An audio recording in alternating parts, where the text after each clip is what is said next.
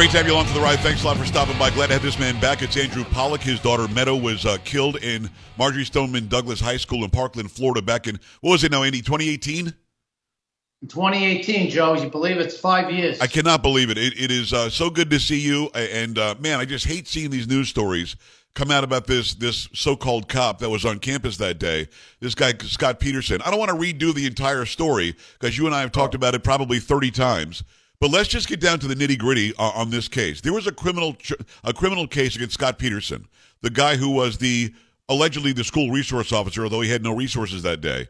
And the reason that I saw that he was found not guilty the other day was that the jury or the judge, whomever it was that decided, believed that he truly didn't know where the shots were coming from. Now, you and I have talked about this a million times. We've relived this over and over. You've done it way more than anybody else has. And there's no way this guy didn't know that it was coming from that twelve hundred building, right?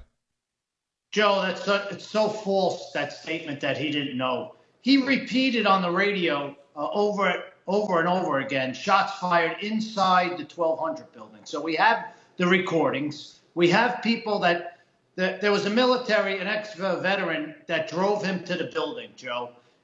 Deputy Peterson went nine, within nine steps of those doors to go into the twelve hundred building, and he heard those rounds go off, and he retreated. The veteran that drove him to that to those doors told me, Andy, I looked into his eyes when I dropped him off, and he said he knew he wasn't going in that building. Wow. There's no way that he didn't know those shots were coming inside, and, and it's a pity that we couldn't set an example of this deputy that, that was a coward and didn't go in and save those kids. And, and, and, what, and what we know, and I just want to add to this because, again, I'm, I'm not an expert on it, but I've learned a lot from you on what happened that day.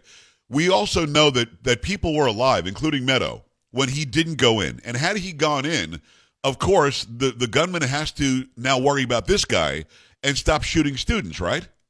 Well, he's on the first floor, the shooter, when uh, that deputy, I hate even saying his name, it makes my stomach. Well, then don't. That's fine. So when that deputy goes to the front doors of the building to get into the school, he reaches, he's just about reaching for the door. And we know by, by the time clock in the videos, that's when the rounds were going off on the first floor.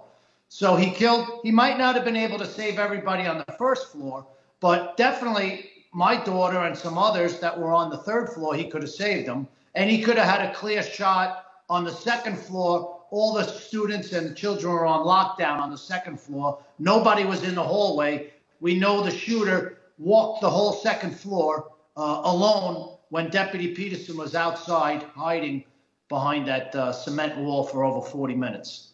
It's Andy Pollack. Um, uh, Andy, I have to know, why then was he found not guilty? And that was the specific reason they gave, was that it is unreasonable to think that he knew where the shots were coming from. When you and I, we know this veteran pulled him out. It was in a golf cart, right? Yeah, he got driven to that uh, to the building in a golf cart. The, the building, and, and he's outside the building. And for some reason, yeah. I, I feel as though he went to the door but didn't go in. Did he go to the door?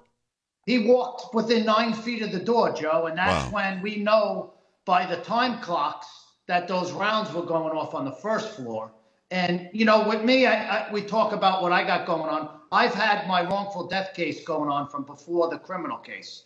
So what, what we plan on doing, a lot of people in the news saw this, we're going to do a reenactment, Joe, of if you ever heard an A R round, it's deafening.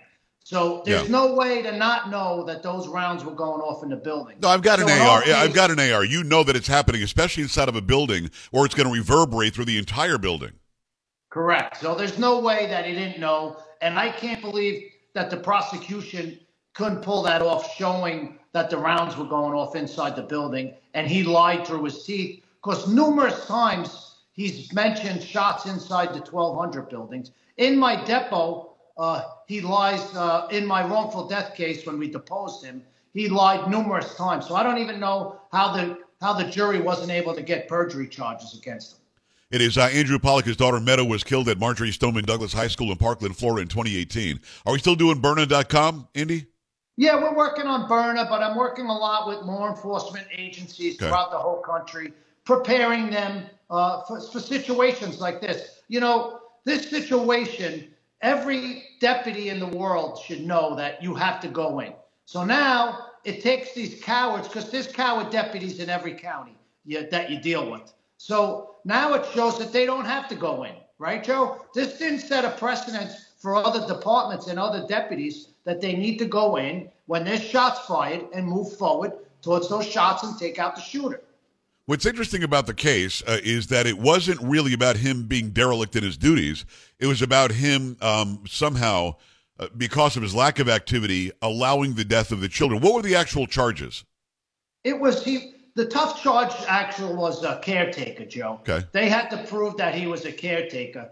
But, you know, Florida, we have great legislature in Florida. After, the, you know, the murderer got off on the death penalty. Everybody knows that. But right. Florida... that we got a great governor and, and legislature. Uh, we changed the law in Florida. It was unanimous. Now in Florida, it only has to be majority. Okay. So we changed that uh, moving forward. And I think that the legislature is going to take a look at this case and make some changes to set a precedence to law enforcement that they need to go inside. And, and, and anyone else listening to your show, because I know you got millions of listeners yes, out sir. there, Joe, it shows that you can't count on law enforcement to come save you and your family all the time. Most of the time, they're going to write a report, Joe. So you got to train. You got to get your concealed carry license and, and, and be ready, you know, for when there's a situation. Because now, after this case, it just showed you, law enforcement doesn't have to come in and save you, Joe.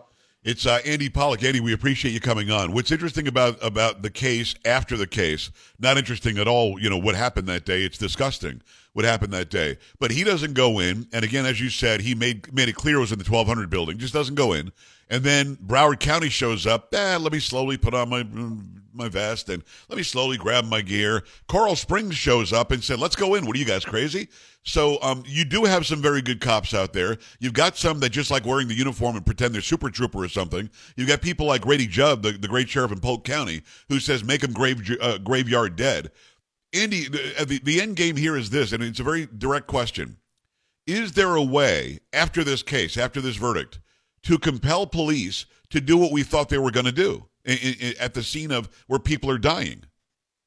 I think it was lack of training in Broward. They had a bad sheriff at the time. And you have to be proactive, the law enforcement. They have to back their men. They have to have the right training, the right facility. In Broward right now, Uh, the new sheriff, my my good friend, uh, Sheriff Tony, they just built a new facility, a uh, thirty-five million dollars facility uh, to help better train their department. So it's all about training and backing your men to show them that it's okay. You know, we want an aggressive uh, deputy that's going to go towards the gunshots and not worry so much about your retirement and your pension if you, if you don't do the right, you know, if you don't go in the right way. You know, you hear shots. You got to go through. You got to go for, towards the shots. You know, look after. Look what happened at Uvalde. I don't know if they're getting any uh, accountability in Uvalde with that failed department that didn't go in that day. But we need to set a precedence. And I was hoping on this case that uh, that we were going to find this deputy guilty. Well, you still can set the precedent if you get the the uh, a.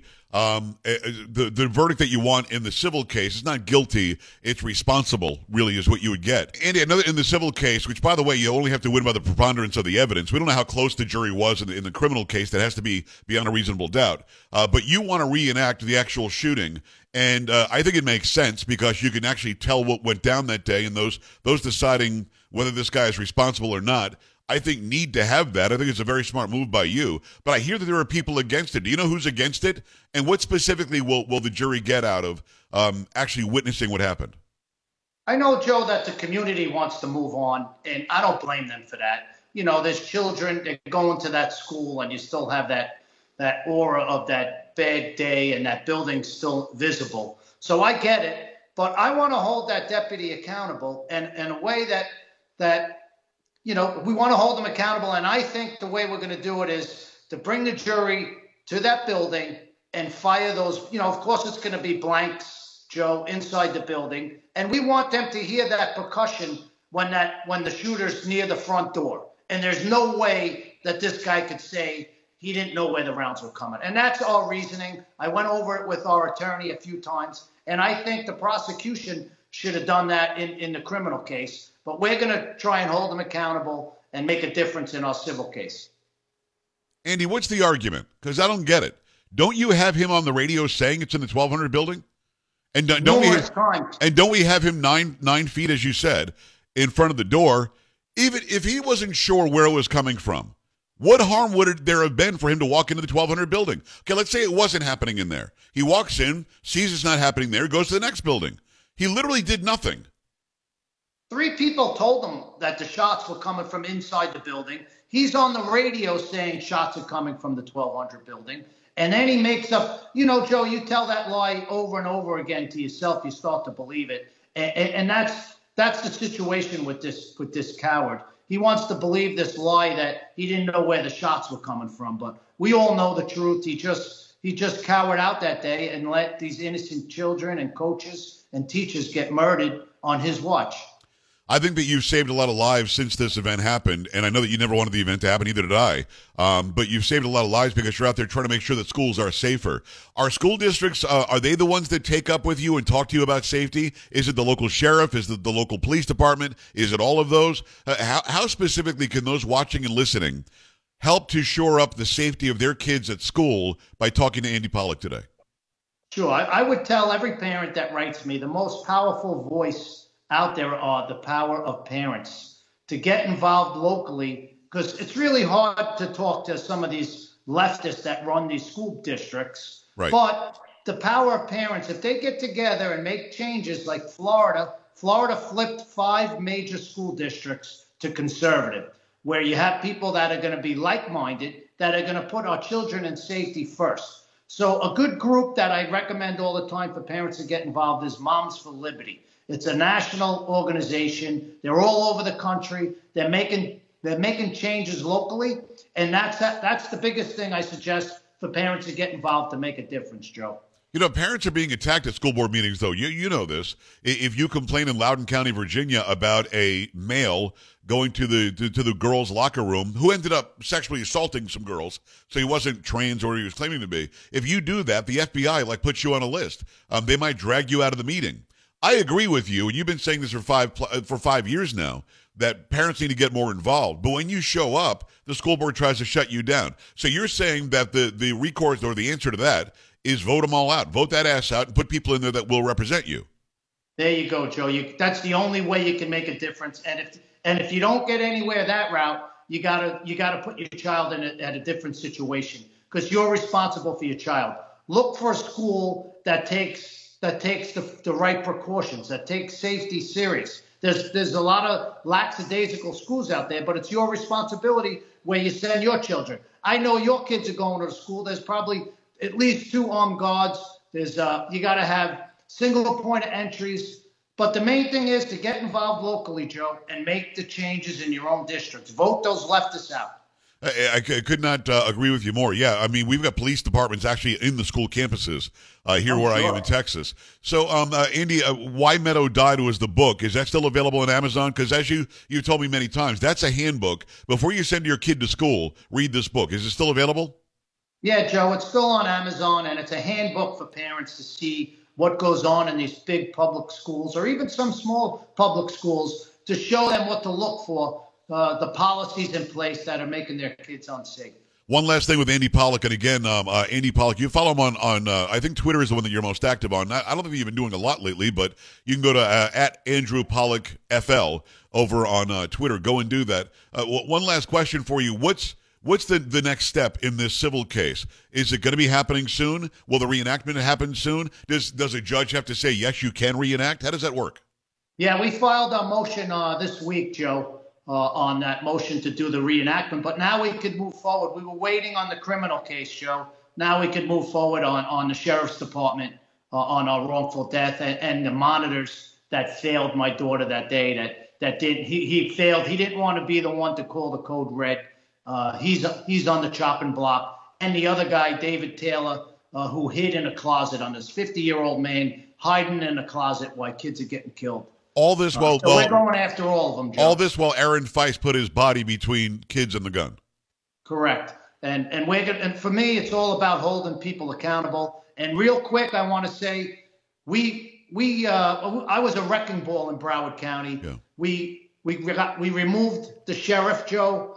We removed the superintendent was arrested with the uh, attorney for the school district. Four school board members were removed from office by Governor DeSantis. Uh, Deputy Peterson was arrested and tried to be held accountable, but we'll get him in the civil case. All these things have been done and to honor my daughter, Meadow, yeah. from what happened to her that day, to hold these people accountable. Well, God bless you. Stay strong, my friend. I appreciate you coming back on. It's Andrew Pollack. Go follow him over on Twitter. We'll keep you updated on what's happening with the civil case. And uh, come back on soon, Andy. Thank you. Great, Joe. Thanks for having me on, like always. All right, brother. We appreciate you. We're back after this. Stay right here.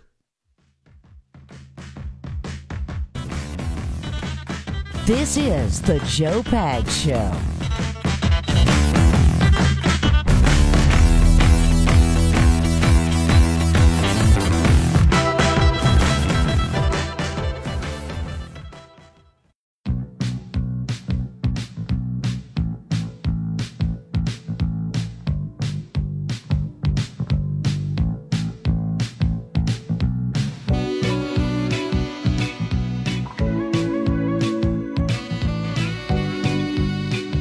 Great to have you. Thanks. Make sure you get that book, Why Meadow Died. It's by Andrew Pollack. He is the father of Meadow, who was murdered that day in Parkland, Florida. And he's doing the work. He's trying to trying to hold people accountable. He's trying to get something done. Um, this guy, Peterson, I don't get it. I really don't. And by the way, I don't think he's ever apologized. I don't think he's ever said anything to the families, uh, to be honest with you. I want to lighten things up. We've got a little bit of time here, Carrie. This story jumped out at me. Mm-hmm. And mm-hmm. Uh, I, I don't know. I mean, they're they're on the this lookout. Is weird. There's a there's a bee on the lookout in uh, what is this, Lake Tahoe? What do you yes, have? From N B C, people in Lake Tahoe, Nevada, are being cautioned to secure their residences as a foot fondling intruder has been making their way around the area. Two women staying at a resort in Stateline, Nevada, reported intrusions to their rooms on Sunday and Monday morning. The women woke up to the intruder fondling their feet, the sheriff's office said. Dude. In both incidences, the women were staying on ground floor rooms where the intruder is believed to have gained entry through unsecured exterior screen doors. Lock your doors, people. Jeez. Now, listen, I, I don't I don't have some, some foot fetish or something stupid. If you do, I don't care. Uh, but can't you, like, work on your game and find somebody who will let you fondle her feet? You got to break into a hotel room or something, you know? Rooms like that, that's that's a big What am I missing here? I mean, is this, is this really what we've become as a society? Man, look at those toes. I got to get me some of those toes. And then you just, like, mm. let me check the screen door. Oh, that's and she's dead out asleep, really, and you're just, you're just playing with her toes. Yeah, when you wake up to something like that, uh, no, that's that's. Um, Come on, mm, man. No, that's gross. Mm-mm. That is gross. And again, work on your game. There probably are women that want their toes fondled. I don't know. You don't just break in. Yeah. Yeah, dumbass. That's a good way to go. Oh my goodness. All right, uh, lots more to come. Next hour, we're going to start out with uh, we're, we're sending more money and more stuff to Ukraine because God knows we have not sent that little guy with the camouflage or the green shirt on. Have not sent him enough money. So you got to send him and, some more money. Yeah, and these are, this is controversial. Because it's kind of like we're bringing war. Yeah, yeah. This is something we have not done before, so that's a good point. eight eight eight, nine four one, P A G S, joe pags dot com. Do me a favor. Go to Instagram, follow at Joe Talk Show. We'll pass two hundred thousand, I think, this weekend. That'd be great. A great milestone for us. Uh, keep on doing those come on videos. I know you guys like them. Go and do that. Also check out YouTube. They're putting the short videos up there, too. It's Joe Pags Radio. Another big hour coming your way. Stay here. Joe Pags.